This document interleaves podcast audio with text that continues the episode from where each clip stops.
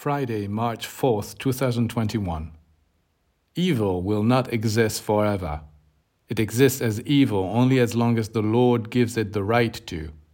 But as soon as He orders it to disappear, it will disappear. Good alone is eternal, evil is transient. But we human beings do not have the power to make it disappear. God alone possesses this power. God does not need the help of human beings who are too weak and ignorant. The weapons we possess are ineffectual. Since only God can oppose evil, we must let the divine enter us, manifest itself, and work through us.